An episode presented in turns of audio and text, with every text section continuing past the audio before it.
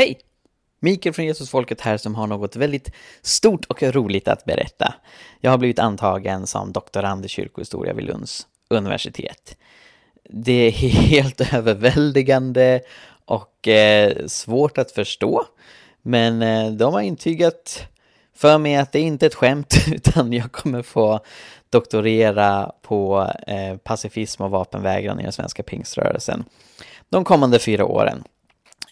Det ska bli jättespännande och ja, jag är otroligt tacksam till Gud och till människor runt omkring mig som har stöttat mig i detta, inte minst Sara förstås. Det här är i kombination med att vi också ska flytta efter sommaren, gör att det är mycket som händer nu, och dessutom vill vi också passa på att ta ledigt, så det kommer i vanlig ordning, det har blivit lite en tradition, bli en sommarpaus för podden, och därefter så kommer vi släppa fler avsnitt. Vi har redan en liten bank, men även själva liksom klippningen och att lägga ut avsnitten kräver en del tid.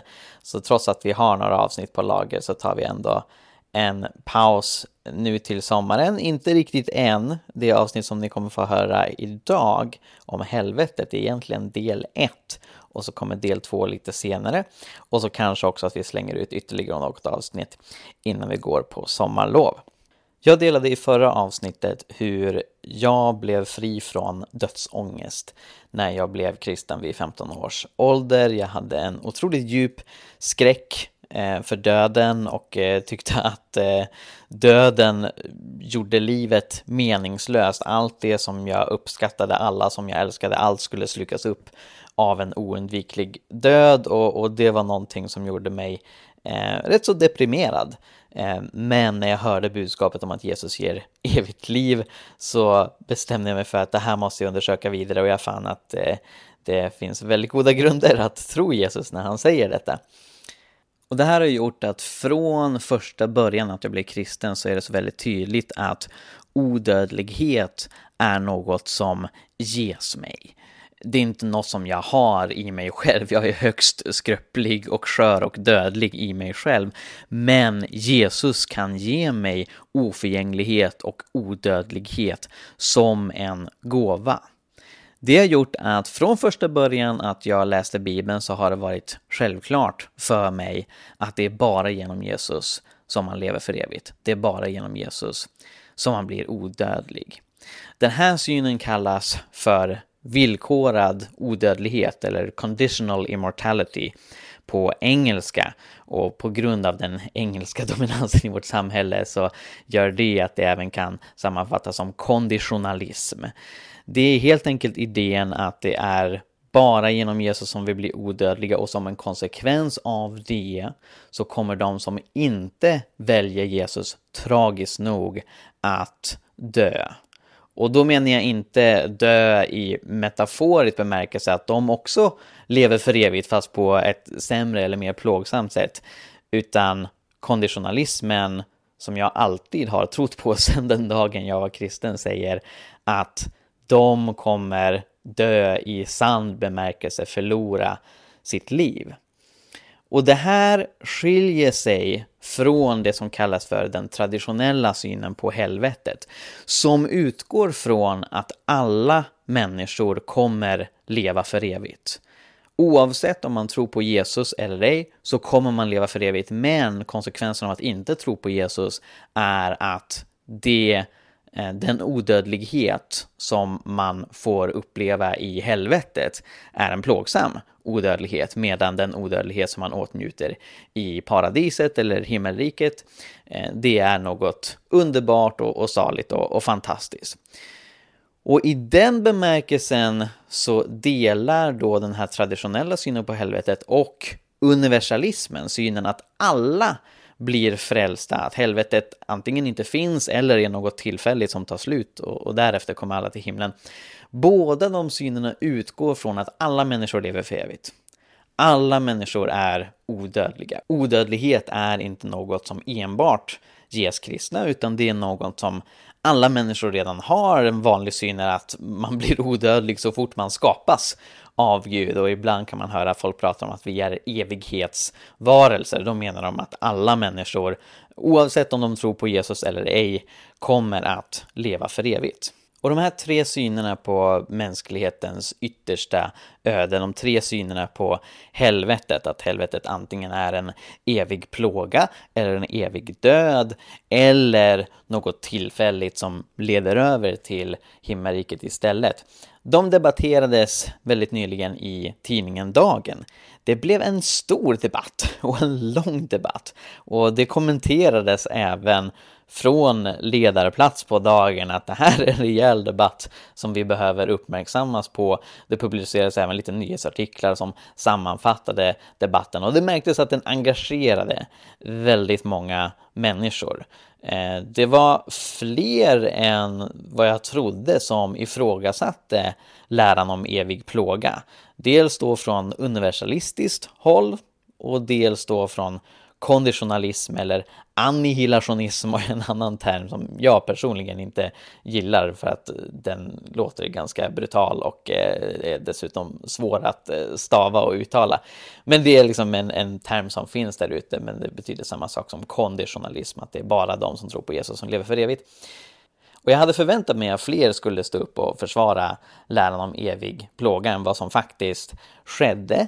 Jag tror det börjar ske ett skifte, även om den här traditionella synen förstås har varit väldigt dominant genom mycket av kyrkans historia, inte hela kyrkohistorien men mycket av den. Så verkar det som att det är allt fler, åtminstone här i Sverige, som rör sig bort från den. Och de som själv har den synen skulle nog säga att det beror på ett avfall och en sekularisering och så vidare. Men så är det inte nödvändigtvis. Om man tittar till exempel på den tidiga kyrkan så var läran om evig plåga relativt ovanlig. Och det handlade inte om liberalteologer och människor som ifrågasatte Bibeln, utan då handlade det om människor som faktiskt hade träffat folk som hade träffat apostlarna och som hade goda kontakter med den allra tidigaste kyrkan. Så det är inte så att det nödvändigtvis är ett ifrågasättande av Bibeln som leder till grund av att man ifrågasätter läran om evig plåga. Faktum är att när man tittar noggrannare på bibeltexterna så upptäcker man att det här är inte så väl förankrat som många utgår från. Jag har följt den här debatten med stort intresse och tänkte att det skulle lämpa sig att diskutera den i podden och försöka analysera de olika texter som har publicerats i Dagen, titta hur argumenten är formulerade och hur de här olika texterna förhåller sig till varandra. För vissa artikelförfattare väljer att faktiskt ta det de andra har skrivit seriöst och bemöta det, medan andra glider vidare och inför helt nya argument. Så debatten är lite spretig och kan vara svår att ha ordentlig översikt över. Men jag har tagit hjälp av två kompetenta personer för att titta noggrannare på den här debatten och väga argument för och mot varandra. En av dem är en person som deltog själv i debatten, Daniel Hultberg. Och han var i princip den som satte igång debatten, även om han replikerade på en krönika som min vän Stefan Svärd hade skrivit. Stefan verkade dock inte alls ha någon ambition att sätta igång en debatt om helvetets natur och de här tre olika synerna, utan det var snarare Daniel som gjorde. Så han är med och kommer presentera hur dels han har tänkt när han har formulerat sina texter och också hur han reagerar på de repliker som han fått. Och sen har jag också tagit hjälp av en bekant till mig som bor i Finland, Elin Prather, som har verkligen engagerat sig i den här debatten tillsammans med sin man i flera år. De bodde tidigare i USA och hennes man fick inte längre vara pastor i den kyrka som de var engagerade i för att de lämnade synen på helvetet som en evig plåga och istället då anammade konditionalism. Och Elin, hon har verkligen följt den här debatten noggrant, är väldigt kunnig och jag tyckte att det blev ett väldigt bra samtal där vi helt enkelt uppmärksammar just hur Bibeln används av de olika artikelförfattarna kontra mer filosofiska, teologiska argument och hur de förhåller sig till varandra. Nå, vår ambition var att gå igenom hela debatten med alla dess 10 artiklar. Vi hann gå igenom 5. Så det kommer komma ett avsnitt till framöver där vi går igenom den resterande halvan av debatten. Men jag tyckte att det här var otroligt klargörande och upplysande, och innan vi går in i diskussionen så vill jag bara säga att det är förstås väldigt tungt att prata om det här, egentligen oberoende av vilken syn på helvetet som man har, så det är egentligen aldrig roligt att prata om det. Men det grundläggande som vi alla i den här diskussionen utgår från, det är att Jesus kan rädda från förgörelse och från att gå förlorad. Vad det än innebär så är det ju inte något bra. Och det fantastiska som evangeliet lär oss, det är att det finns en utväg. Den ondska och det lidande som vi har som vi har orsakat oss själva genom synden, den har Jesus gett oss en lösning och en utväg från genom att han tog på sig vår synd och lidande och död på korset så att vi skulle bli fri från detta.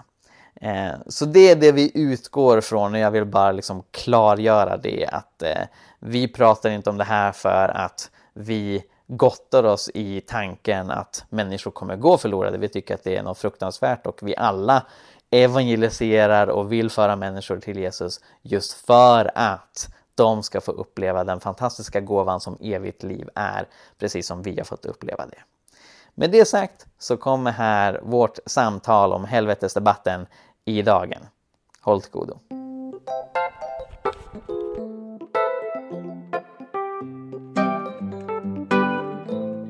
Då vill jag hälsa er välkomna till Jesus Folket. Mitt namn är Mikael Grenholm och jag har med mig 2 eminenta gäster runt om i Skandinavien. Daniel Hultberg och Elin, säger man Prather? Ja, Prather. Prather. Välkomna. Om vi börjar med dig, Elin. Vem och var är du? Ja, var är kanske lite lättare. Jag befinner mig här i södra Finland, i staden Lovisa. Och jag är finlandssvensk, så jag bor i det svenska kustområdet också här då i Finland för tillfället. Jag föddes i en annan kommun, Sibbo, här ganska nära, men att jag från södra Finland, nära Helsingfors, är jag då. Och ja, vem är jag? Kristen för det första. Jag har varit kristen kanske 2/3 av mitt liv, och jag har 3 barn nu och är gift med en amerikan, och vi har bott i USA också med min man och min familj. Och min man var tidigare missionär i Mellanöstern under 10 år när han var lite yngre, och sen efter det så utbildade han sig riktigt till teolog då, och blev pastor. Så då under våra Amerikaår var vi där i olika församlingar då, helt enkelt aktiva, och till sist blev han då pastor, och vi har på med en församlingsplantering i Kalifornien, och ja, det var fina tider. Men ja, sen var det den här helvetesfrågan så att säga som kom in i bilden, och det tog slut sen där på grund av att vi tänkte om på den punkten. Så kanske vi kan säga någonting mer om det senare, men ja. Just det, så rörelsen uppskattade inte att ni tog avstånd från läran om evig plåga, var det så? Ja, just det, så var det. Mm. Ja, nej, men tack att du delar, Elin. Ja. Och med oss har vi också då Daniel Hultberg. Vem och var är du? Yes. Jag bor i Västerås här med min fru och 3 barn. Jag jobbar som psykolog. Pluggade teologi för många år sedan. Och då skrev jag min kandidatuppsats om det här. Jag tyckte det kändes som ett ämne som många undvek. Liksom. Man förstod inte, liksom, och det var känsligt och man visste inte. Ingen hade satt sig in i det så jättenoggrant av dem jag hade stött på. Och när jag började skriva det så blev jag Jag blev väldigt förvånad, men oj, jag hittar inget stöd i princip. Inget övertygande stöd för helvetesläran. Så då gjorde det mig mer engagerad liksom. Och ja, på den vägen nu kan man säga. Mm. Ja, men tack. Och vi ska utgå idag från den debatt som har förts i Dagen om helvetet. Där i synnerhet då läran om evig plåga har blivit omdebatterad, försvarad av vissa, ifrågasatt av andra. Och det som gör debatten om helvetets natur så intressant, även om det är förstås en väldigt allvarlig och tung debatt, men det som är fascinerande ändå är att det sker från tre håll, inte från två. Så vi har då dels traditionalismen, som den kallas, även tormentalismen har jag hört. Det är då idén att helvetet är en evig medveten plåga, att man är vid liv i evighet och plågas. Det är ett synsätt. Ett annat synsätt kallas för annihilationism eller konditionalism, som går ut på att helvetet innebär att man dör, att man förgås, att man inte längre är vid liv. Och då plågas man inte i evighet, även om det kan möjligtvis göras ont att drabbas av den döden. Så står evigt liv i kontrast till en evig död. Och det tredje perspektivet är universalism, som går ut på att alla lever för evigt och blir frälsta. Och vissa universalister tänker sig att det går snabbt, andra tänker sig att det tar väldigt lång tid. Men till slut så genom Jesus som blir alla frälsta. Och hela den här debatten sattes väl på ett sätt igång av dig, Daniel, när du anmärkte på en krönika som Stefan Svärd hade skrivit på Dagens ledarsida. Utan helvete blir tyrannerna utan dom. Och innan vi går in på vad du skrev, Daniel, så tänkte jag att vi kunde kommentera lite det Stefan skriver. För Stefan tog egentligen utgångspunkt i kriget i Ukraina med despoten Putin som ägnar sig åt fruktansvärda saker, och han tryckte på att det enda rättvisa är om det finns ett helvete. För att om universalismen har rätt och alla blir frälsta, då ställs inte de onda till svars för sina handlingar. Och han kontrasterade också med den ateistiska världsbilden där alla dör och blir till stoft och det händer ingenting mer, och det är samma för alla. Det finns liksom ingen skillnad på ond och god där heller. Så han tryckte på vikten av att vi behöver en lära om himmel och helvete. Är det en korrekt framställning av det Stefan skriver, tycker ni? Ja, skulle jag säga. Och då undrar jag, Daniel, vad var det som gjorde att du reagerade starkt på det Stefan skrev till den grad att du själv skickade in en debattartikel? En grej var ju att jag fick en uppfattning om att det var lite undvikande. Liksom. Du skriver en krönika om det eviga straffet. Då är det på sin plats att säga, vad är det eviga straffet då? Blir det liksom samma för Putin och ett ofrälst barn till exempel? Just det. Och är det rimligt då att han plågas i evighet, eller ska man vara nöjd efter 10 miljarder år kanske? Och att den här läran, jag tyckte generellt så att den undviks. Liksom. Man pratar inte så mycket om det här med det eviga straffet, och jag tyckte att det var på sin plats. Mm. Elin, vad tänkte du när du såg det Stefan Svärd skrev? Ja, jag tyckte nog det var helt bra i allmänhet. Så jag hade inte något större problem med det också från min synpunkt. I och med att han inte riktigt, så som Daniel säger, så säger han inte riktigt vad är det här eviga straffet. Så egentligen har jag inte något desto mer att anmärka. Men jag tycker nog det är bra just att Daniel skrev och att det blev mera debatt av det. Att visserligen så... Jag undrar, jag känner ju inte till exakt Sveriges situation, kanske jag inte känner ens till Finlands kristenhet så bra när jag kanske mer följer med just amerikanska grejer, men att det verkar nog som att man tänker kanske inte så mycket på helvete, och det är just bara i sådana här situationer när någon är riktigt ond, så tydligt ond, som man börjar tänka att men kanske det är okej med helvete, eller liksom nu kan vi lyfta upp det. Så det är ju liksom just bra att påpeka att det handlar inte bara om de värsta människor, utan vi tror ju faktiskt, eller ja, i allmänhet så bibeltroende människor tror ju att det handlar om alla möjliga sorters människor som inte tillhör Kristus och kan vara ganska sådär goda på sätt och vis då, liksom, om man tänker på deras gärningar eller just unga barn som inte har hunnit göra så mycket illa. Det är klart att ingen är god, men ni förstår vad jag menar. Så ja, visst kan man pusha på där då. Och då kanske det första eller det största som man märker är kanske det här ordet helvete då. Och att vad tänker folk när de hör det? Att vad ger man för bild av att nämna helvete? Ja, men verkligen, verkligen. Jag tänkte också på det Stefan skriver. Någon form av himmel och någon form av helvete finns i alla religioner. Det är inte någon unik kristen idé. Jag tror han överdriver när han säger alla religioner. Men visst finns det tankar om efterliv, och ganska ofta så handlar det om två destinationer så att säga. Men en väldigt bra fråga som du lyfter, Elin, vad tänker folk när de hör helvete? Och jag håller också med er båda om att Stefan Svärd har ju den här debattartikeln inte någon tydlig opposition mot annihilationismen. Han lämnar det väldigt öppet liksom, kring vad det eviga straffet är. Och det gör han också tydligt i boken som han har skrivit om det här ämnet efter detta. Att han har betydligt större problem med universalismen än annihilationismen. Men ska jag säga, jag gillar inte ordet annihilationist. Dels är det svårt att uttala och stava.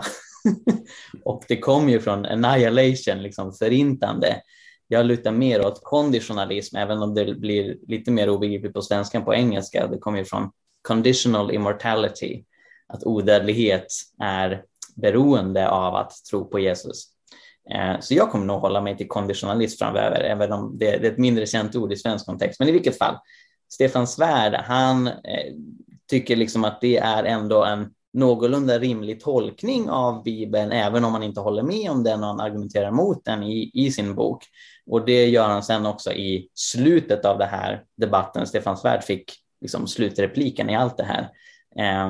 För att han ser problem till exempel med att han tycker inte att det är ett tillräckligt hårt straff om man bara går miste om evigt liv och dör bort. Och vi kommer komma tillbaka till det, antingen i det här avsnittet eller ett annat. Vi kommer till Stefan Svärds slutartikel. Ja, men jag delar mycket av er analys. Men som sagt, debatten hade inte riktigt kört igång här än. Stefan Svärd tar lite spjärn mot universalister, men det är inte universalisterna som är de första att svara. Utan det är du, Daniel. Mm. Och jag ska inte försöka mig på att sammanfatta din debattartikel.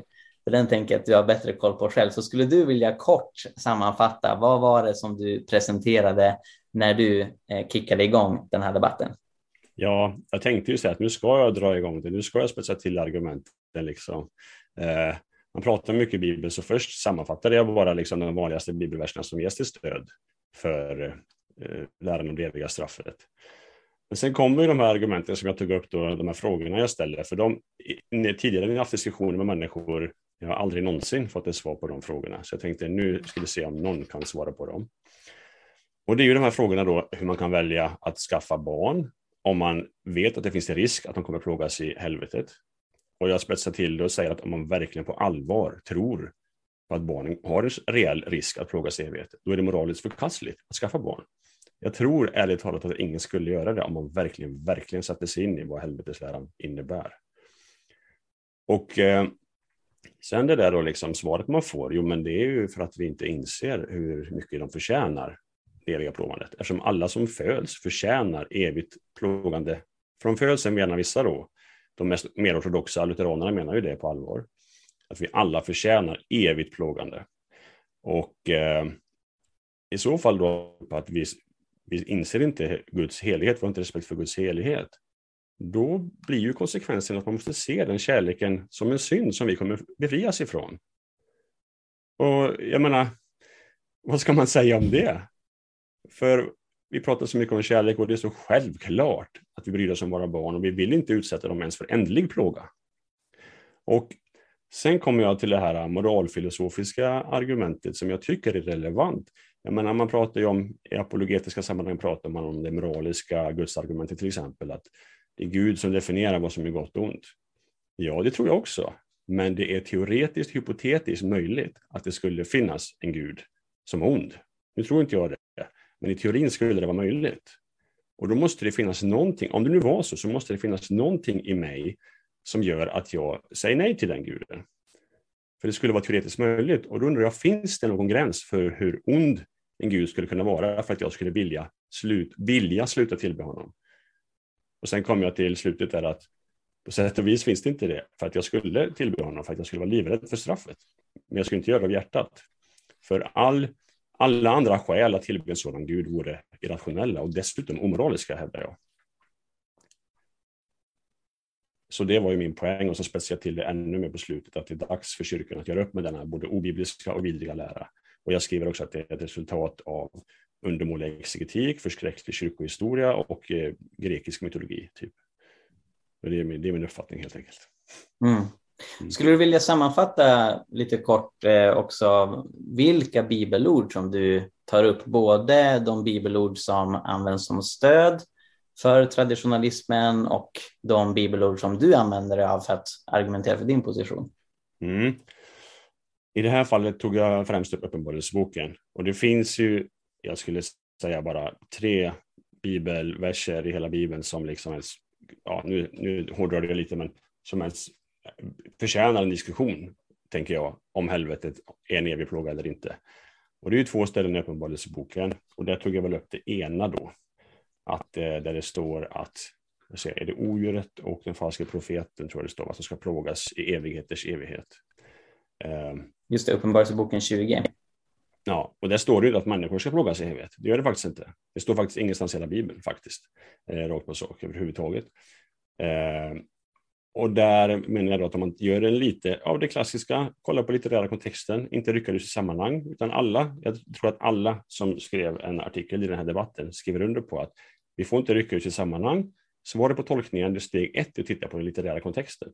Och då behöver vi inte gå långt för att titta liksom att det handlar om en viss plåga under en viss tid för vissa människor. Det står inte att det är en evig plåga för alla människor. Det gör det liksom inte. Och sen gick jag in på det här med evig, lite smått. Jag gick in på det mer i min andra artikel. Att det betyder tidsålder. Och det skriver alla teologer under på. För att Jesus pratar ju om tidsålderns slut. Och det är ingen som översätter det med evighetens slut. För det blir ju bara en paradox. Och sen så står det ju i Bibeln att endast Gud är odödlig. Och det tog jag upp här, tror jag. Lite förbigående. Och sen finns det ju mängder med bibelverser som jag inte tog upp förstås. I övrigt kan man väl säga det att alla de här verserna om eld överhuvudtaget som det står är ju liknelser, och det ser man tydligt om man tittar på dem. Det är inget snack om saken någon gång, skulle jag säga. Ja, det var någon mer bibelverser jag tog upp, men jag minns inte. Ja, du nämnde också att det är Judas vers 7. Precis. Det står att Sodom och Gomorra fick sitt straff i evig eld. Ja. Och det var ju inte ett straff som innebar att invånarna i Sodom och Gomorra gjordes odödliga så att de kunde gå runt och plågas här på jorden i evighet, utan det innebar att de dog. Så den eviga eldens resultat var inte ett odödliggörande utan ett förgörande. Precis, och det utvecklar ytterligare andra artikeln, för det finns flera sådana städer. Edom ska få sitt straff i evig eld, Babylon ska få det. Det finns ett antal exempel. Och där är det otroligt tydligt att det inte handlar om evigheters evighet, för de blir det inte idag. Och ugglor och korpar ska bo där, står det, och de brukar inte heller bo i eld. Liksom. Nej, så uttrycket evigheters evighet. Och dessutom, en sak till jag skrev där man får lägga till, att uttrycket evigheters evigheter, nu har jag inte siffrorna helt i huvudet, men absoluta majoriteten av alla gånger det nämns i hela Bibeln är i Uppenbarelseboken. Och det är den mest apokalyptiska skrift vi har. Så det är ingen slump, för det finns mängder med symboler i den här boken, mer än i någon annan bok. Och kanske Hesekiel kan mäta sig med det och lite grann, och kanske vissa delar av Jesaja, men liksom det är hela boken, från början till slut. Och därför så är det väldigt vanskligt om vi ska ta verser från Uppenbarelseboken och ha dem som tolkningsnycklar för Jesus och Paulus undervisning och annat som i övrigt, när det är uppenbart att det är tvärtom. Eftersom det är den som är mest allegorisk och hyperbolisk, mest överdrifter och sånt. Och står sist i Bibeln. Och skrev sist. Eller? Nu blir jag osäker. Jo, den skrevs ju sist. Så var det. Jo, det brukar man räkna med. Ja, exakt. Mm. Och jag hörde att det finns uppemot 500-600 hänvisningar och referenser eller alluderingar till Gamla testamentet i Uppenbarelseboken. Så den är otroligt rik på bildspråk generellt, men också just gammaltestamentliga bilder och symboler och så vidare. Ja, nu vill jag vända mig till Elin. Jag undrar vad du tänkte när du läste Daniels första artikel. Ja, jag är helt sådär om jag tänker på när jag faktiskt läste den lite efter att den kom ut och jag råkade se den via Facebook, så man blir ju bara glad förstås att se att någon skriver om de här sakerna, och speciellt på svenska nu då, för det verkar inte kanske ha hänt så mycket tidigare, fast vissa namn vet man ju nog eller känner nog till som konditionalist att det finns en del svenskar, men oberoende så var det trevligt att se. För mig ett nytt namn då, jag kände inte Daniel från tidigare, men ja, jag tyckte det var riktigt bra, många saker som jag själv också skulle säga tog du upp då, Daniel där. Om jag kommer med någon slags sån här kritik eller någonting som jag själv tycker att vi skulle kunna diskutera lite, om jag får föreslå, är bara det här att hur mycket känner folk till vad konditionalism innebär, och är det någonting som borde ha varit kanske tydligare i början av den här artikeln, eller kommer det fram då tillräckligt tydligt? Personligen tycker jag det är helt ointressant. De här teologiska orden. Alltså jag förstår att det är viktigt. Många relaterar till det, man behöver förstå vad det kallas och sådär, va? Men för mig personligen så tycker jag inte det är intressant. Jag har inte ens stenkoll på vad de betyder om jag ska vara ärlig, faktiskt. Utan jag bara tittar vad Bibeln verkar säga. Liksom. Men jag håller precis med dig. Det är viktigt att ta upp de här frågorna så folk ska kunna liksom orientera. Absolut. Det finns ju vissa sådana här grejer som traditionalisterna då, så att säga, missar ganska ofta. Då är det främst sådana saker som jag tänker på här. Att vi får höra alla möjliga grejer om vad vi tror som vi själva kanske inte skriver under, och mycket kanske har att göra just med det här att folk tror att det som vi tror på är att de onda, de som inte tillhör Kristus, kommer att dö direkt efter liksom att de dör nu, så är de bara puff borta. Att det inte alls finns någon dom för dem, utan att deras dom är då att för evigt förbli döda efter den här så kallade första döden här och nu. Det är kanske en grej som verkar bli lite otydlig också i de här svaren. Sen när de andra börjar svara så är det lite så här som att att förstår de nu vad vi menar, att vi faktiskt tror att det finns en, och det är hemskt viktigt med den medvetna aspekten av domen, för då tror vi ju ändå att också de onda kommer att uppstå, men Bibeln pratar om en uppståndelse till liv och en annan till dom, och vi ska ju lite beskriva dem annorlunda, att de som hör till Jesus kommer att uppstå odödliga och förändrade och förhärligade på många sätt, medan de som ännu tillhör Adam kommer att uppstå i princip sådana som vi är nu, dödliga och syndiga och förgängliga och allt sånt här. Ja, det kan ju bli mycket nog att börja introducera helt direkt i en artikel, så jag förstår att du inte ville ha någon lång förklaring där om det, men att det är alltid någonting som verkar bli lite sådär otydligt för den andra sidan, att de kanske inte förstår att vi nog tror att det kommer att finnas en medveten dom, och ja. Precis. Och där jag delar ju Stefan Svärds uppfattning där, att det sker en dom innan förintelsen. Mm. Så Guds domstol finns ju där, och det sker en dom liksom. Ja. Så det är jätteintressant att se hur den ser ut och så. Ja, inte vet vi ju alla detaljer, det stämmer ju. Nej. Mm. Nej, men precis, alltså, jag tänkte faktiskt på samma sak när jag såg din debattartikel första gången, Daniel, att du väldigt snabbt hoppar in på så här argumenterar traditionalister och så här bemöter jag det. Vilket ju är logiskt för att det är en utbredd föreställning, det är den idén som Stefan Svärd har. Men om du hade en tidsmaskin så hade du kanske kunnat omarbeta den lite för att göra ännu mer ett positivt case för din position. Bland annat genom att peka på det här att det är både traditionalister och universalister utgår från, och många antar det som ett axiom, som en självklar sanning, det är att alla människor lever för evigt. Mm. Och det Bibeln om och om igen säger, det är att bara de som tror på Jesus får evigt liv, vilket innebär att de lever för evigt. Jag har hört ibland traditionalister som säger, okej, visst, bara de kristna får evigt liv, men de andra, de lever för evigt, för det är något annat än att ha evigt liv. Men Jesus säger till exempel i Johannes kapitel 6:51 att det är bara genom att äta livets bröd, som ju är Jesus själv, som man lever för evigt. Och också alla de här, alltså du nämnde ju själv, det finns ju hur många bibelord som helst som beskriver hur det som drabbar de som inte blir frälsta är att de dör, att de förgås, att de blir till aska, att de inte längre finns till, och så vidare och så vidare. Och flera av de här får du ju chansen att sen ta med i din följande debattartikel. Och jag tror att jag kanske hade finger med i spelet, för jag kontaktade dig och sa, jag har tips på bibelord. Precis, bra samarbete. Ja, men precis. Och det är möjligt, som Elin säger, att debatten kanske hade tagit lite annan riktning och kanske haft lite mindre förvirring om du redan från början liksom presenterat ett ännu sånt tydligare case för din egen position, snarare än att främst bemöta motargument och sen då ställa frågor. Men som sagt, jag tycker också att det du skriver, det är effektivt.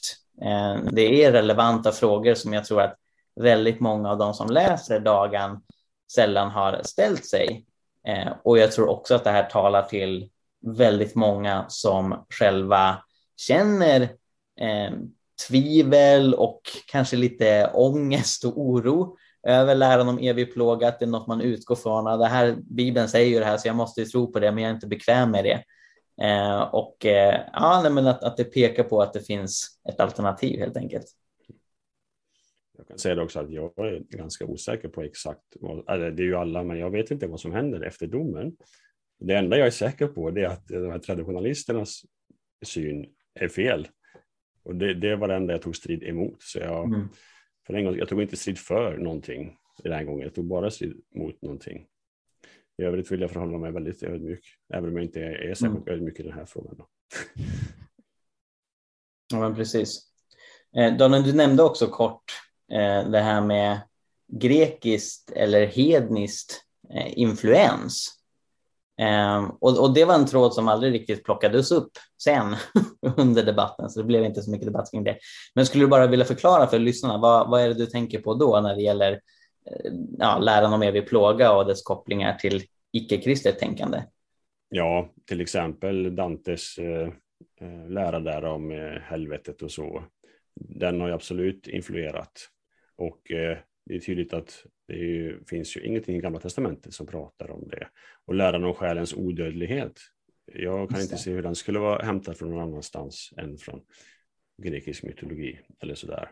Mm. Den tror jag för övrigt ligger till grund väldigt mycket för den klassiska helvetesläran. Då måste det ju bli ett medvetet plågande om man inte blir frälst, så att säga. Och själen är odödlig. Mm. Så den läran kommer därifrån, tänker jag.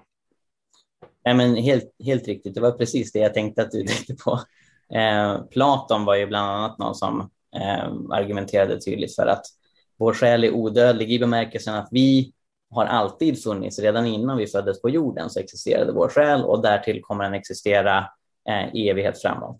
Och den här tanken med liksom att man existerade innan man föddes, det var ju något som de kristna förkastade. Men kyrkofadern Tertullianus, som försvarade läran om evig plåga, han hänvisar uttryckligen till Platon när han pekar på att vi lär att själen är odödlig. Och det här språkbruket används även av Augustinus och andra kristna tänkare som då försvarar läran om evig plåga. Och det är precis som du säger, att om själen är odödlig i själva skapelseögonblicket så handlar det ju inte om att någon dör till både kropp och själ, utan de som inte får ta del av paradiset, de kommer fortfarande leva, men det blir ett plågsamt liv. Det är trots att Jesus uttryckligen säger i Matteus kapitel 10, vers 28: frukta inte de som kan döda kroppen men inte kan döda själen, utan frukta honom som kan förgöra både kropp och själ i Gehenna, som översätts till helvetet. Och Jakob skriver i Jakob kapitel 5, vers 20 tror jag det är, att den som för en broder tillbaka till tron har räddat hans själ från döden. Det är väl ett ganska tydligt exempel på att själen inte kan vara odödlig om man kan rädda en själ från döden genom att föra en person till Kristus. Ja, men jättebra, då har vi fått det förtydligat.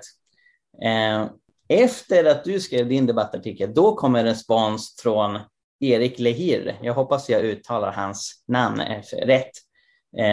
Som presenterade universalismen. Så nu är de tre perspektiven representerade i debatten. Han nämner ju både då Stefan Svärds krönika och din debattartikel, Daniel. Jag tycker inte att han tar särskilt mycket avstamp i det någon av er har skrivit, och han säger att jag vill mest förklara vad universalismen innebär. Han för främst ett ganska filosofiskt resonemang om att, ja, men precis som att någon som kommer till tro i det här livet kan ha levt hur syndigt som helst, men allt det tar Jesus på sig och så blir man frälst. Så kan det vara även för någon som inte tar emot Jesus i det här livet, men de kommer till slut ta emot Jesus, om inte direkt efter döden så åtminstone en lång period efter dess. Och till slut kommer även Putin och Hitler och alla andra att bli frälsta. Och det menar Erik Lehrer är vad Bibeln ger uttryck för, även om han citerar inte särskilt mycket Bibel. Han menar dessutom att det här var det dominerande synsättet under kyrkans första 400 år. Det kan jag som kyrkohistoriker säga att det stämmer absolut inte. Utan i fornkyrkans dagar så fanns det universalister. Den första som man kan identifiera var Origenes, som levde i Alexandria på 200-talet. Möjligtvis Clemens av Alexandria också, som kände Origenes. Och sen Gregorius av Nyssa ger uttryck för universalismen. Utöver dem kan jag inte se särskilt många som hade en sån syn som de försvarade konsekvent. Och jag tror att Erik Lehrer och kanske andra universalister ibland gör sig skyldiga att plocka russinen ur kakan och kanske tar citat från olika kyrkofäder som låter universalistiska, som jag också kan tycka att de gör med Paulus. Men det var snarare så att åtminstone under kyrkans första 200 år så var konditionalismen det mest dominerande. Så det kan man se hos Irenaeus av Lyon, man kan se det i en skrift som heter Didache, man kan se det hos Clemens av Rom och så vidare, att de ger uttryck för den syn som vi har, att helvetet är inte något man överlever utan det innebär att man dör. Medan att leva i evighet kan man bara få genom Jesus. Men sen så blir ju traditionalismen mer och mer välspridd, och jag skulle säga att det sker ett mer definitivt skifte på 400-talet med Augustinus, som kommer ju få enormt inflytande över kyrkans teologi. Han tar väldigt tydlig ställning för läran om evig plåga, och därefter så blir den dominerande. Så jag kan på ett sätt förstå var han får det här årtalet 400 ifrån, att det är från och med den tiden man kan säga att traditionalismen tar över. Men att det skulle innebära att universalismen var dominerande innan dess, det tror jag inte Erik Lehrer har några belägg för. Elin, vad tänkte du när du läste den här artikeln? Ja, men precis vad du säger, och liksom den stora grejen för mig handlar om det här med odödlighet, och du sa det tidigare att både traditionalismen och universalismen utgår ifrån den här idén att vi är odödliga. Och då handlar det ju inte bara om själens odödlighet, utan det handlar också om att våra kroppar kommer att bli odödliga vid uppståndelsen, så man tänker att alla människor kommer att uppstå och att uppståndelse på något sätt automatiskt betyder till odödlighet. Att man tänker inte att det finns en möjlighet att uppståndelse kan betyda att man uppstår som fortfarande dödlig. Men det ser vi ju faktiskt i Bibeln redan, att flera människor där uppstod ju på ett sådant sätt att de fortfarande var dödliga. Så det finns absolut en sån kategori att man kan uppstå och dö på nytt. Då har vi ju Lazarus förstås, han var kristen, han kommer att uppstå på den yttersta dagen och aldrig dö. Men att då under hans tid här på den här jorden så uppstod han efter 4 dagar att ha varit död och sen dog han ju senare på nytt. Och det finns andra också. Men att med den här universalismen och vad Erik skriver här, så när man börjar med den här idén att det är inget problem, eller det här med odödlighet och dödlighet och så här, att alla kommer att leva för evigt, då kan man komma till en sån här slutsats. Men att om man förstår att Bibeln faktiskt inte ger rum för en sån odödlighet, så finns det mycket att säga sen om hans argument. Jag vet inte om jag själv vill gå in på den och desto mera. Mm. Daniel, vad tänkte du när du sa vad Erik skrev?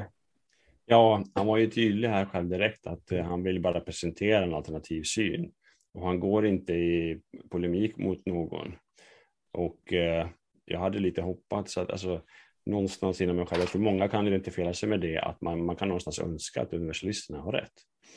Det är en tilltalande tanke. Mm.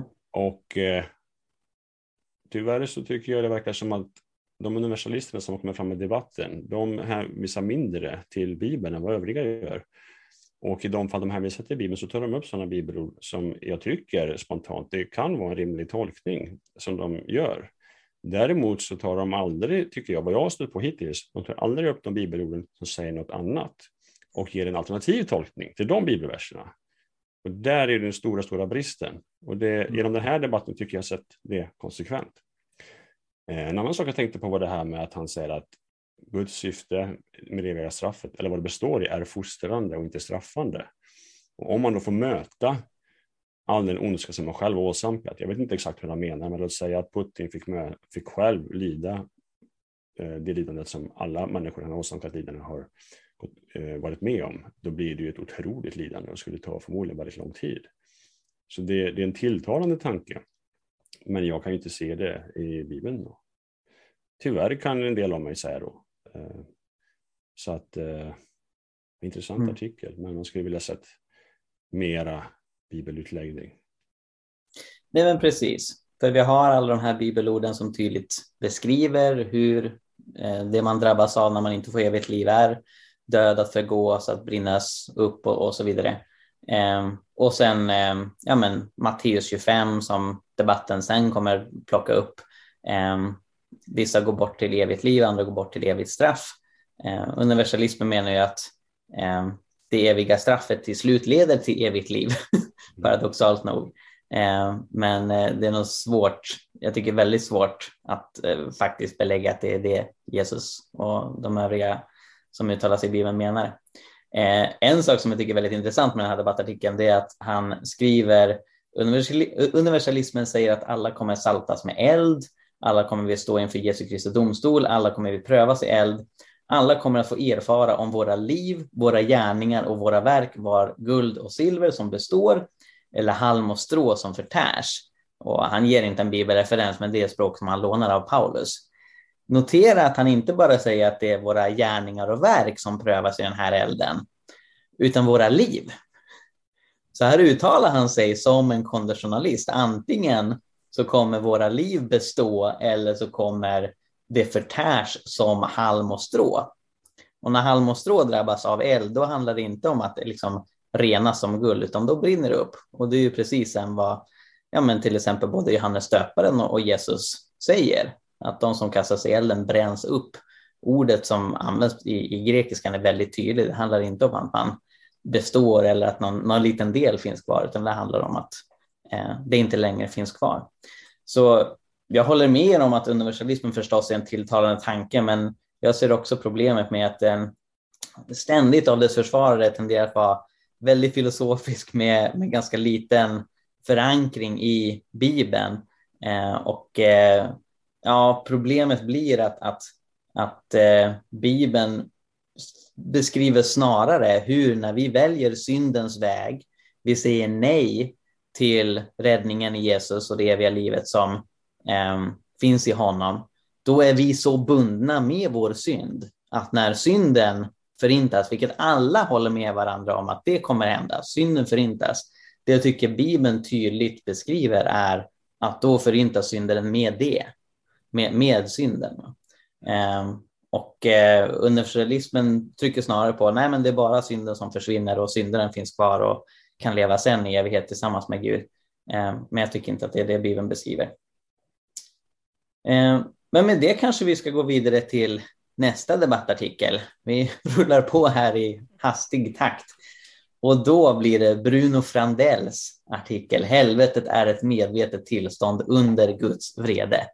Så det här är den första debattartikeln i debatten som tydligt argumenterar för traditionalismen. Stefan Svärd sympatiserar med den synen, utgick ganska mycket från den på ett sätt i sin debattartikel, men han argumenterar inte för den tydligt. Men det gör Bruno, och han vänder sig i synnerhet mot dig, Daniel, och gör vissa anklagelser mot dig som jag vet att både du och jag tycker är orättvisa. Men jag ska försöka sammanfatta vad han skriver efter att ha sagt att både då Daniel och Erik har mer eller mindre bibelförankrade argument och blandar in tradition och känslor. Så gör han ett antal konstateranden, kan man väl säga, från hans perspektiv. Att helvetet till exempel då är ett medvetet tillstånd, att Jesus skulle uttrycka det, att det handlar om ett evigt strafflidande som Jesu bildspråk ger uttryck för. Han pekar på hur ord som brinnande ugn och eld används både i de judiska skrifterna och i Nya testamentet. Han pekar på att Jesus dels talar om vad är det han skriver det? Jo, Jesus dels lyfter fram i berättelsen om den rike mannen och Lazarus att den rike mannen hamnas i eld som plågar honom i Lukas 16, och sen i Matteus 13 att änglarna ska skilja de onda från rättfärdiga och kasta dem i de brinnande ugnen, där ska man gråta och gnissla tänder. Sen så tycker jag att han på slutet lite överger sin ambition att argumentera för just evigt strafflidande och trycker mer på att det finns en frälsning, det finns ingen fördömelse för dem i Kristus, men att det i sig inte innebär att det inte finns något straff alls. Han riktar in sig mot universalismen i slutet och kritiserar då Erik Lehrer och hans argumentation. Så avslutar han med att citera från Apostlagärningarna 17. Gud har länge haft överseende med okunnighetens tider, men nu befaller han alla människor överallt att omvända sig. Han har nämligen bestämt en dag då han ska döma världen med rättfärdighet genom en man han utsett, och han har erbjudit tron åt alla genom att uppväcka honom från de döda. Återigen, inte tydligt hur den versen skulle stödja just läran om evig plåga. Men jag vet inte om det ens är ambitionen, utan jag tror att det här har dels karaktären av debattartikel och dels karaktären av väckelsepredikan. Och att Bruno med sitt budskap om att det finns en evig plåga i helvetet förstås vill föra människor till Jesus, vilket jag tycker hedrar honom, för det är klart att människor ska komma till tro på Jesus. Tycker ni att det är en ganska rättvis beskrivning av Brunos artikel? Ja. Jättefint.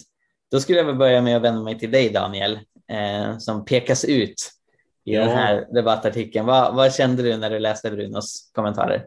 Ja, det var en hel del grejer jag kände där. Han förklarar ju där i början vad jag känner och tycker och vad som ligger bakom min artikel då. Och där kan jag ju tycka då att det vore medgivande om man gick in på att kritisera vad som faktiskt stod i artikeln än vad jag tänker och känner. Liksom. Mm-hmm. Men hur som helst så Ja, jag försöker att inte haka upp mig för mycket på det, utan gå in på hans och inte göra samma misstag som han gör. Och generellt så tycker jag att han hänvisar och nämner några bibelverser, men gör ingen egentligen utläggning eller tolkning av någon av dem. Utan jag uppfattar hans artikel generellt lite grann så här om att ni två har fel för att det ligger till på det här viset. Så förklarar han hur det är utan att motivera särskilt väl. Och då jag och Mikael, vi analyserade lite den här tillsammans tidigare tillfälle här innan jag skrev den andra artikeln. Och det är ju flera av de här argumenten han pratar om som han pratar mest bara om att det finns ett straff. Och det är ju som att slå in öppna dörrar, för det är vi också överens med honom om. Men han kallar ju då det för syftet med Jesu bildspråk, och då, när han säger så, då tror jag han menar alla gånger Jesus pratar om eviga straffet och elden och sånt. Gissar jag att han menar. När han sammanfattar det här och säger att syftet är att skapa respekt för det eviga strafflidandet. Och den termen är ju helt och hållet hans egna ord. Om det ska vara hans syfte med hela hans bildspråk så borde den termen finnas åtminstone en gång i Bibeln, kan jag tycka. Och det gör den absolut inte. Det eviga strafflidandet är ingen term som finns någonstans i hela Bibeln. Sen så gör han någon utläggning här också om att Bibeln innehåller bildspråk. Och det är ju klart den gör det. Och då funderar jag återigen vad han vill säga med det. För att det gäller ju lika mycket han själv då. För han tolkar ju flera bildspråksutsagor bokstavligt. Och han ger ingen grund för vilken princip använder han för att avgöra vilka bibelverser som ska tolkas bildspråksmässigt, allegoriskt, eller vilka som ska vara bokstavligt. Det redogör han inte för. Utan han pratar ju själv om att det är en förtärande eld. Det är första bibelversen han nämner här, tror jag. Och ja, Gud är en förtärande eld. Det är vi överens om, tänkte jag säga. Men han menar ju att Gud inte är en förtärande eld egentligen då. När han hänvisar till den här versen.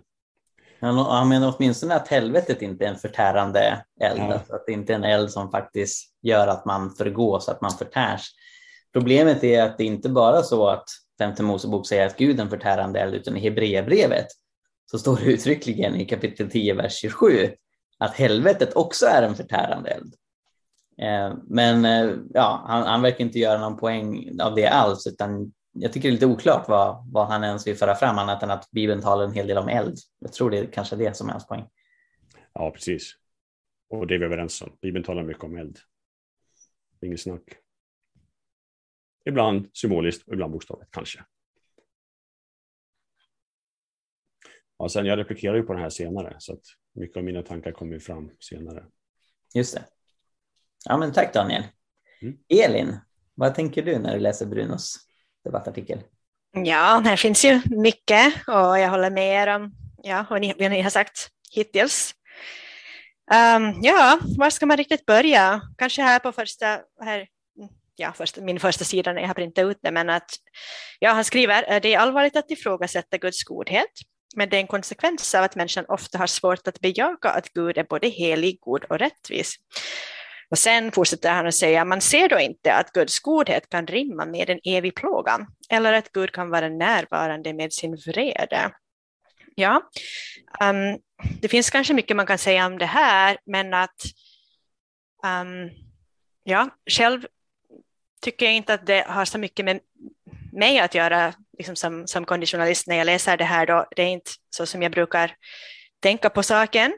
Det har inte varit ett problem för mig någonsin att bejaka Guds helighet och allt sånt. Jag hade faktiskt aldrig ett problem med, det kan jag kanske inte säga, men just då när jag först hörde om konditionalismen så hade jag inte något desto mera problem med traditionalismen. Jag försvarade den i en bibelstudiegrupp som vi hade typ dagen innan eller 2 dagar innan. Och det var via min man som jag själv började ens tänka på de här sakerna just då. Men det tycker jag nog att man ändå måste säga, att det måste man ju få undra. Alltså det här att Guds godhet inte ska gå ihop med en evig plåga. Det borde kanske inte gå ihop. Liksom så här att om man säger att någonting, liksom att A borde gå ihop med A1 eller någonting. Ja, okej. Kanske vi inte borde säga någonting om den saken. Men de här låter ju nog hemskt opassande.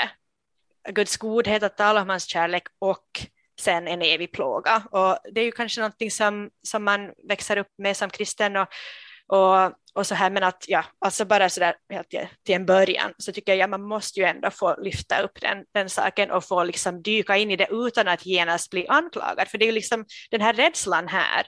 Mm. Jag har upplevt att många pastorer inte ens vågar, liksom man vågar inte tänka den här tanken att kan det vara så att de inte riktigt passar ihop, för att man tror att man att Bibeln liksom pushar oss mot det hållet att vi ska bejaka båda de här sakerna, men att det är ofta liksom en rädsla som inte riktigt kanske borde finnas där.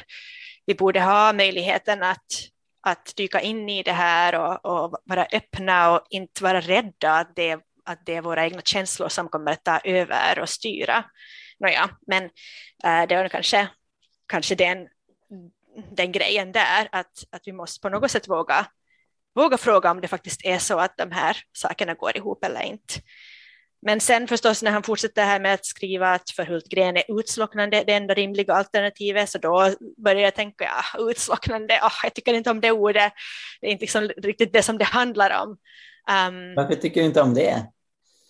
Ja, alltså visst kan man säkert använda det i vissa sammanhang, men nu är det ju ändå så att vi upprätthåller, eller åtminstone de flesta konditionalister har inget problem att prata om Guds vrede, Guds vredes dom, kanske så här då just då, och vi tänker kanske ännu mera radikalt att Gud faktiskt är så arg eller så upprörd över synd och vill så gärna bli av med det, att han faktiskt gör ett slut på det då, och att upproriska människor också kommer att få ett slut eller så här, och om man tänker på det här med eld, så det skulle ju kunna vara faktiskt inom konditionalismen så kan det vara helt bokstavligt till och med.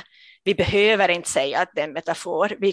Vi kan säga att, ja, men att på något sätt kommer ju folk att dö då enligt oss, och då kan det ju vara via en eld. Kanske vi inte vet, men vi behöver inte säga att det är en metafor. Och då liksom, ja, är det ändå, det känns som att utslocknande låter så på något sätt sådär snällt och försiktigt, att det är inte riktigt det ordet. Jag har svårt att tro att när Jeanne d'Arc brändes på bål av engelsmännen på 1300-talet, att de som stod och tittade på den hemska avrättningen sa, ja, där slocknade hon. Ja, precis. Mm. Ja, det är helt enkelt inte riktigt det ord vi brukar använda om en död, speciellt en juridisk dödsdom. Ja. Precis. Ja, men det fanns ju mera sen, och vi har ju pratat lite då redan om det här. Men som ni säger tycker jag också faktiskt att han inte riktigt här, Bruno alltså då, att han inte riktigt argumenterar ordentligt. Han säger olika saker och sen plötsligt bara innebär det någonting. Så till exempel här pratar han om att de här eldsbilderna, ja, detta innebär att Gud är både kärlek, helig och rättfärdig. Han är rättvis. Jaha, jag vet inte riktigt varifrån det kommer. Han beskriver ju inte riktigt varför det innebär det. Och sen går han vidare och pratar här om att judar och greker som hörde om helvetets eld kände igen språkbruket som representativt för Guds vrede. Så då har egentligen det här som han just sa om rättvisa blivit vrede. Ja, de kanske hänger ihop, men att det känns lite lösryckt. Och sen om man tänker att Bibeln pratar om ett evigt straff, så har vi den här eviga idén där. Och man tänker, okej, evig vrede, evig rättvisa. Liksom, vad pratar vi riktigt om här? Det känns lite sådär lösryckt. Men sen går det ju lite neråt faktiskt när han sen går in på Hades och sånt som inte alls har att göra med den yttersta domen. Så... Var det inte det, Elin? Men det är ju någonting som så här, teologi i allmänhet nog säkert skulle hålla med oss om att Hades är det ord som används för det tillstånd som, alltså andra kanske säger det på något annat sätt, men i princip handlar det om det här mellantillståndet, liksom att innan, efter döden nu här, och sen före uppståndelsen, och det är ju klart där från Lukas 16 då, med den här berättelsen om Abraham och Lazarus, att att det handlar om en tid då andra människor ännu går på jorden och ja, levande, så det handlar helt enkelt inte om en tid i historien då alla har uppstått och står inför Guds domstol, så det får man vara kanske lite mer uppmärksam på om man vill försvara traditionalismen, att det hjälper inte att börja säga att de plågor som beskrivs i Lukas 16 skulle ha någonting att göra med den yttersta domen. Mm. Och det är det jättemånga som missar, har jag märkt. Jag har ganska ofta fått frågan, men Mikael, om du menar att man inte lever för evigt i helvetet, hur förklarar du då Lukas 16? Så det är många som tänker sig, och det hänger samman med att det är flera av de svenska bibelöversättningarna som översätter då både Hades och Gehenna till helvetet. Ja. Det som är lite speciellt är att Bruno är ju medveten om att Lukas 16 talar om Hades. Han gör till och med en direktöversättning från grekiskan när han citerar från Lukas 16. Han skriver helvetet inom parentes Hades. Mm. Och det är Brunos egen markering. Men tidigare så har han nämnt att Jesus talar både om Gehenna och det mer hellenistiska Hades.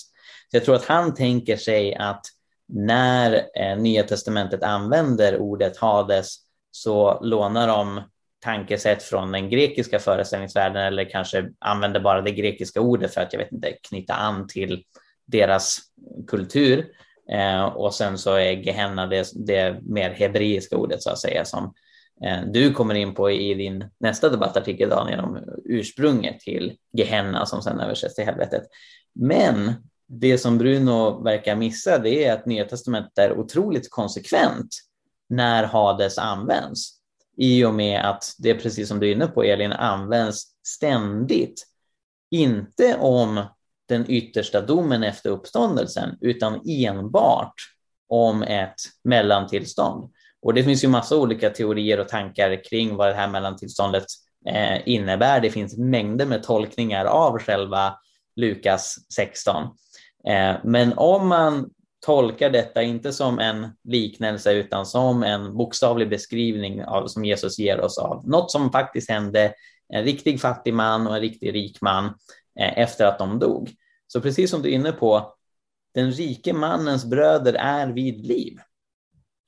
Så medan rikemannen och Lazarus är döda och upplever saker i detta mellantillstånd i Hades, så finns det fortfarande människor på jorden som är vid liv, inklusive den rikemannens bröder. Det står att det här sker efter att de har blivit begravda, inte efter att de har uppstått. Och om man sedan bläddrar vidare till Uppenbarelseboken 20, så står det att döden och dödsriket, och där är ordet för dödsrike Hades, kastas in i eldsjön. Och bara några verser efteråt så står det, döden finns inte mer. Så det som händer där i Uppenbarelseboken, det är att det får ett definitivt slut på Hades. Det är just det, därför det kallas för mellantillståndet. Det är ett tillstånd mellan döden och uppståndelsen. Så precis som ni är inne på, även om man tolkar Lukas 16 som en bokstavlig beskrivning av vad som faktiskt bokstavligen händer, och det finns massa bibelforskare som ifrågasätter den tolkningen, men om vi struntar i dem, vi tar det som en bokstavlig beskrivning, inte ens då stödjer det här idén om evig plåga. Därför att det enda man kan få till är, okej, det är eld som plågar, men det är fortfarande en begränsad tid, för hela tillståndet, hela Hades, kommer få ett slut. Och det går inte att komma ifrån. Va? Så där tycker jag att Bruno är ganska slarvig, att han bara hänvisar till det, och han gör inget mer med det, han förklarar inte liksom hur han tänker sig att det här innebär att det pågår i evighet, utan han bara nämner det och går vidare. Förmodligen för att det här är väl de texter han har hört när han har presenterat läran om evig plåga. Och han kanske inte har bearbetat det tillräckligt och tänkt igenom alla motargument, utan tänker, ja men Bibeln säger ju det här. Samma sak, jag tycker att han gör ett riktigt självmål när han hänvisar till Matteus 13. När Jesus säger det här om att änglarna ska skilja de onda från rättfärdiga och kasta dem i brinnande ugnen. Det är en tolkning av en liknelse som Jesus precis har presenterat, liknelsen om vetet och ogräset. Och det var det som jag nämnde tidigare. Jesus säger uttryckligen att ogräset bränns upp. Det grekiska ordet är katakaio. Det betyder att helt bränna upp eller bränna ner. Och det används till exempel i den grekiska översättningen av Gamla testamentet, Septuaginta. När Mose står inför den brinnande busken så blir han förundrad. Därför att den brann, men den brann inte upp. Och det grekiskan då säger att den inte katakaio. Så det var ett exempel på en eld som bevarade någonting istället för att faktiskt göra det eld brukar göra, nämligen bränna upp sitt bränsle. Men det är inte poängen som Jesus gör i liknelsen om vetet och ogräset. Utan medan vetet får komma in i ladan så bränns ogräset upp på samma sätt blir det då med de som inte är rättfärdiga. De kastas i den brinnande ugnen. Jag skulle tro att Bruno tänker sig att Jesus kommentar om där ska man gråta och gnissla tänder innebär att det kommer de, alltså det är det enda som kännetecknar helvetet, vilket innebär att de lever för evigt. För om de skulle dö, då skulle de ju inte längre gråta och gnissla tänder. Men det tycker jag att läsa in på tok för mycket. Om Jesus hade gjort en poäng av att de ska gråta och gnissla tänder i evighet, då hade han väl sagt det. Men nu är det ju faktiskt möjligt att någon gråter och är arg, vilket gnisslan av tänder var en bild för, en tid inför att de går miste om sitt liv. För att, jag har svårt för när man bara tar någonting, man tar en fras, man tar ett ord och tänker ja, det här innebär att de lever för evighet. Men nej, inte nödvändigtvis. Det är ganska mycket som Bruno och andra traditionalister tänker sig att de här orden och fraserna betyder som de egentligen inte gör när man faktiskt stannar upp och tar sin titt. Vad är det som egentligen står? Och den här, om jag får flika in där, den här liknelsen som man hänvisar till här i Matteus 13, den står i en serie liknelser som Jesus berättar. Och Jesus säger samma sak, där ska de gråta och skära tänder i liknelsen innan. Precis, jag tror det är ordagrant samma sak, det var bara några verser innan. Och men den liknelsen, det var inte där som Bruno hänvisade till, men där, det är det sammanhang som du sa Mikael, där det står att ogräset bränns upp. Så det är bara några verser innan, samma kapitel. Mm. Så att det är ju liknelser i det här kapitlet, det är tydligt som det handlar om. Mm. Ja, precis. Elin, har du någon mer tanke om det Bruno skriver, kanske i relation till andra som har skrivit? Ja, jag tyckte det var intressant att han nämnde det här med att människor är i Adam eller i Kristus, och sen han skriver att det är från Romarbrevet 5. Mm. Så ja, till först skrev han helvetet är skuggsidan av Guds nåd, ett medvetet tillstånd under Guds vrede. Och ja, vi tror också att det finns en medveten del, så det hjälper inte att han säger att att gråta och skära tänder är medvetet så då måste han ha rätt över oss. Nej, det ryms väldigt bra in i konditionalismen att folk gråter och allt annat sånt. Men ja, så säger han, nåden finns i Kristus här i tiden. Ett uttryck som är tydligt förankrat hos Paulus. Människan är i Adam eller i Kristus, Romarbrevet 5. För dem som är Kristus finns nu ingen fördömelse. Då går han till Romarbrevet 8. Romarbrevet 5 och 6 och 8 och ja, kanske det är någonting i 7 också. Det är fullpackat och jättemycket som stöder konditionalismen där. Och faktiskt så skriver ju Paulus då om det här om att vara i Adam eller i Kristus ett par gånger eller kanske flera. Till exempel i första Korinthierbrevet 15 skriver han också om det. Och alltid när Paulus skriver om det här då så handlar det om det att Adam är som ett liksom ställföreträdande eller liksom så här, ja, att han är som ett huvud då, som alla som hör till honom går liksom samma väg, eller att vi kan se på Adam och så som det gick för Adam så går det för de som hör till honom då. Och Kristus igen har blivit den andra Adam, så nu behöver man inte mera bara har chansen att vara i Adam så att säga, man kan vara i Kristus och då går det för oss som det gick för Jesus och den här poängen är just med död och med liv, att det var Adam som via hans synd så har vi alla blivit lagda under den här under liksom en dödsdom eller våra liv tar slut. Och det var Adam som gjorde att döden kom in i världen. Men Jesus nu har gjort så att livet har kommit in i världen så att säga. Och vi har en chans att få evigt liv. Och det skriver han ju inte alls om här nu någonting.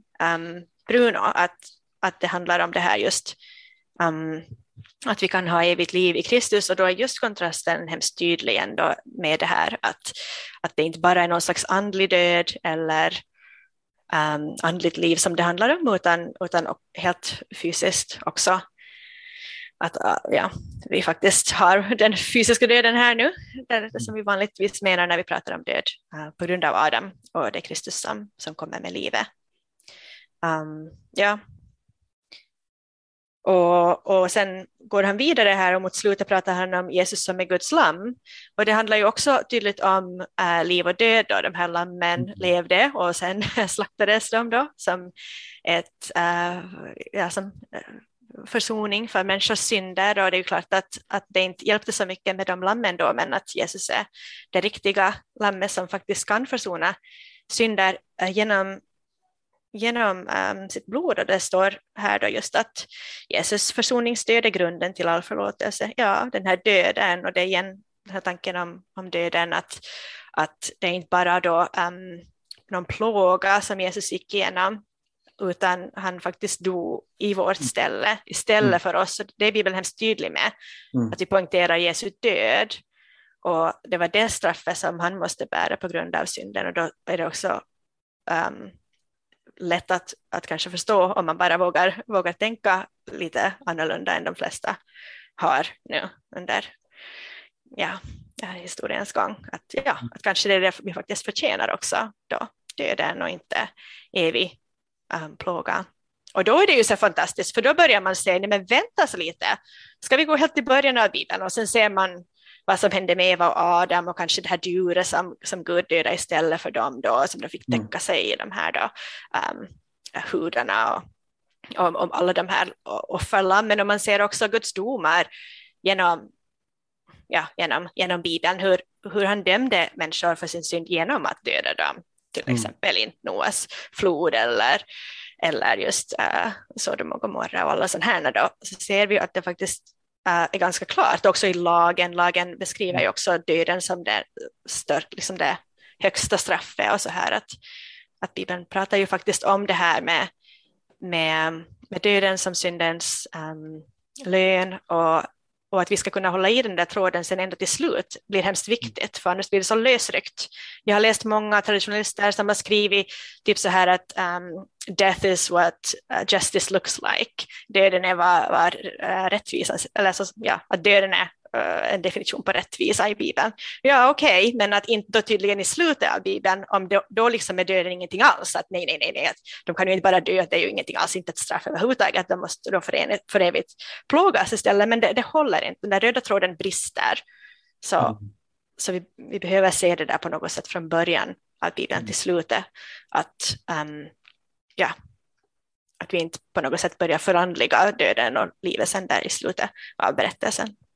Ja, men verkligen, alltså jag tycker du gör jättebra poänger, Elin, för det är ju precis som du säger, han hänvisar till Romarbrevet 5, sätter Adam i kontrast till Kristus. Om man läser Romarbrevet 5 så ser man att Paulus om och om igen kopplar Adam till död. Kristus ger liv. Det är bara genom Kristus vi får liv. På grund av Adam så regerade döden över mänskligheten, och det gällde fram till Kristus. Och du lyfte långt tidigare i avsnittet, vi ska snart avsluta, oroa er inte. Vi får skjuta upp resten av debattartiklarna till ett framtida avsnitt. Men du lyfte tidigare, Daniel, det här med Gamla testamentet, att där finns ingen tydlig varning angående evig plåga. Själva termen evig plåga eller att plåga för evigt existerar överhuvudtaget inte i Gamla testamentet. Utan precis som Elin säger, det som finns väldigt tydligt redan från första Mosebok, det är alternativen död och liv. Adam och Eva går miste om livets träd som ger evigt liv, och då blir de dödliga. Gud säger de kan inte leva för evigt som vi. Så redan från början är liksom kontrasten mellan död och liv i vanlig bokstavlig bemärkelse. Och det är det som Paulus liksom griper tag i, och det ledde fram till hans crescendo i Romarbrevet kapitel 6:23. Syndens lön är döden, men Guds gåva är evigt liv i Jesus Kristus, vår Herre. Och då pratar han om död i bokstavlig bemärkelse, för han har tidigare använt det när han till exempel då hänvisar till människor som bokstavligen har dött. Så ja, mycket bra poänger, Elin. Daniel, har du någon mer tanke om Brunos artikel innan vi avrundar? Ja, det har jag ju master. De har ju formulerat i en senare artikel då, som vi får återkomma till. Men jag tänkte på det du sa där om syndens lön är döden, men Guds gåva evigt liv i Jesus Kristus vår Herre. Om det nu skulle vara så att de döda också levde för evigt, då går ju poängen förlorad. Då är det svårt att förstå varför han skulle säga så. Helt enkelt. Ja, och alltså traditionalister tänker ju att när Paulus säger det, då menar han inte bokstavlig fysisk död, utan han menar en andlig död som man tänker sig att helvetet är. Och det är ju så Bruno också skulle läsa Romarbrevet 5. Visst, Adam är representanten för döden, men inte i bokstavlig bemärkelse i den kontexten, utan det handlar om en andlig död. Men då är problemet när judarna plockar upp Gamla testamentet på Gamla testamentets tid. De läser om Adam, de läser om Guds straff som han uttalar i Sina i Moseböckerna. Så de har ingen anledning att tolka, jaha, det här död, det betyder att man lever för evigt i plåga. Därför det finns inte uttryck. Den tolkningsnyckeln, menar traditionalister, kommer först med uppenbarelseboken i princip, va? Det är först då vi förstår, aha, hela tiden har död betytt att man lever för evigt. Och alla de gånger när alltså Malaki 4, de ogudaktiga ska bli aska under era fötter. Det blir liksom inte mer konkret än så. Men även de lever fortfarande. De liksom hoppar omkring i sina små askmoln. Döden är aldrig liksom, när det gäller det här, någonting bokstavligt. Och det kan man dra till ganska extrema längder. Men som sagt, även om traditionalister tänker så när de till exempel läser Romarbrevet 5 och 6, så tycker jag att det är väldigt tydligt att utifrån den gammaltestamentliga judiska kontexten som Paulus befinner sig i, och om man definitivt tänker på de som levde innan Paulus, så blir det ganska orimligt att tänka sig att de läser död som något annorlunda än vad död normalt betyder, nämligen att förlora sitt liv. Mm. Ja, det här är en så stor grej på ett emotionellt plan, tänker jag själv. Och jag kommer ihåg just då när jag till först hörde om konditionalismen och började luta mot det hållet, och sen funderade jag att nej, men väntas nu, att här har jag varit kristen nästan 20 år och det där, ja, väntas nu, att har jag på riktigt inte förstått det här? Mm. Och så tänkte jag att nej, men jag vill kolla i Bibeln var det står, var Jesus säger någonting, eller kanske jag kollar alla bibelställen, men det är främst Jesus som pratar om evigt liv, de två orden tillsammans. Och ja, då gjorde jag någon sån här ordsökning så att jag fick alla de bibelställen fram. Och jag är nu inte i allmänhet kanske så känslosam, men jag grät faktiskt, för att ja, alltså det var helt otroligt. Här har jag gått och varit kristen och trott att jag bara automatiskt har evigt liv på något sätt.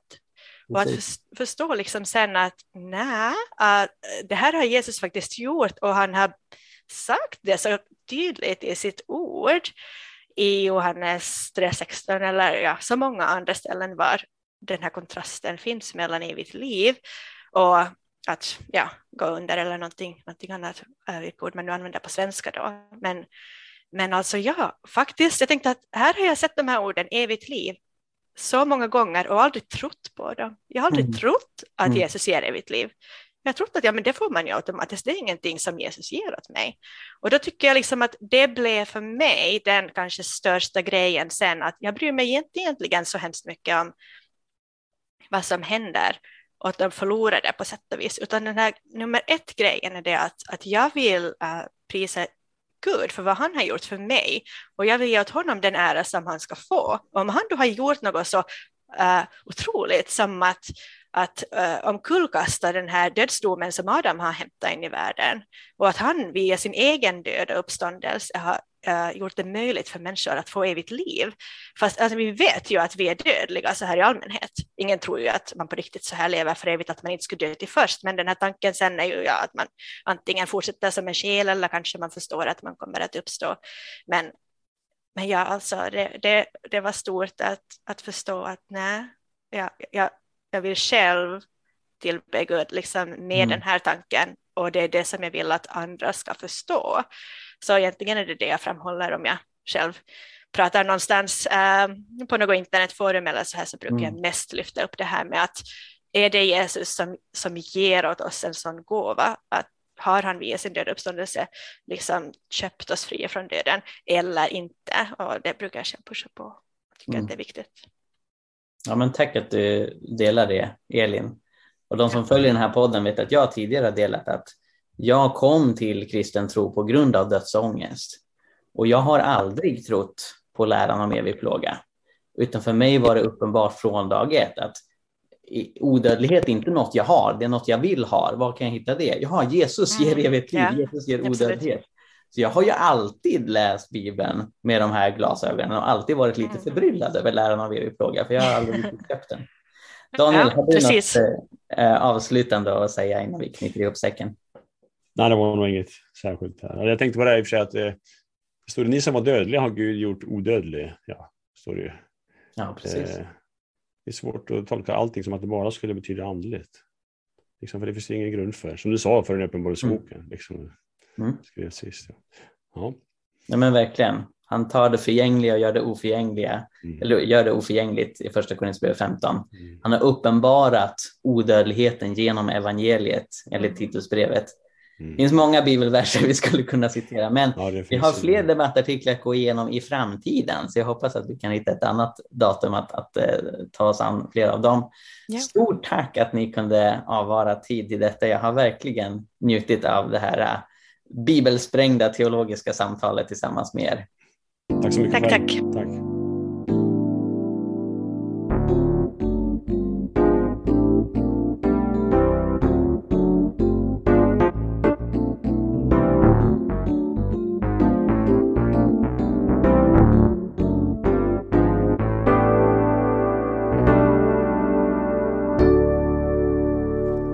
För att du lyssnar på Jesus Folket. Om du vill höra mer så se till att prenumerera på iTunes, Spotify eller valfri podcastapp. Du kan också lämna en recension, vilket är en liten grej att göra som hjälper oss väldigt, väldigt mycket, så det uppskattar vi verkligen. Du kan också läsa vår blogg Hela Pingsten. Vi har mängder med artiklar där om andens gåvor, evangelisation, fred, rättvisa och allt möjligt annat som har med lärjungaskap att göra, så kolla in det. Och vi finns på sociala medier. Du kan följa både Jesusfolket och Hela Pingsten på till exempel Facebook. Tack så mycket. Gud välsigne dig och fortsätt vara en del av Jesusfolket.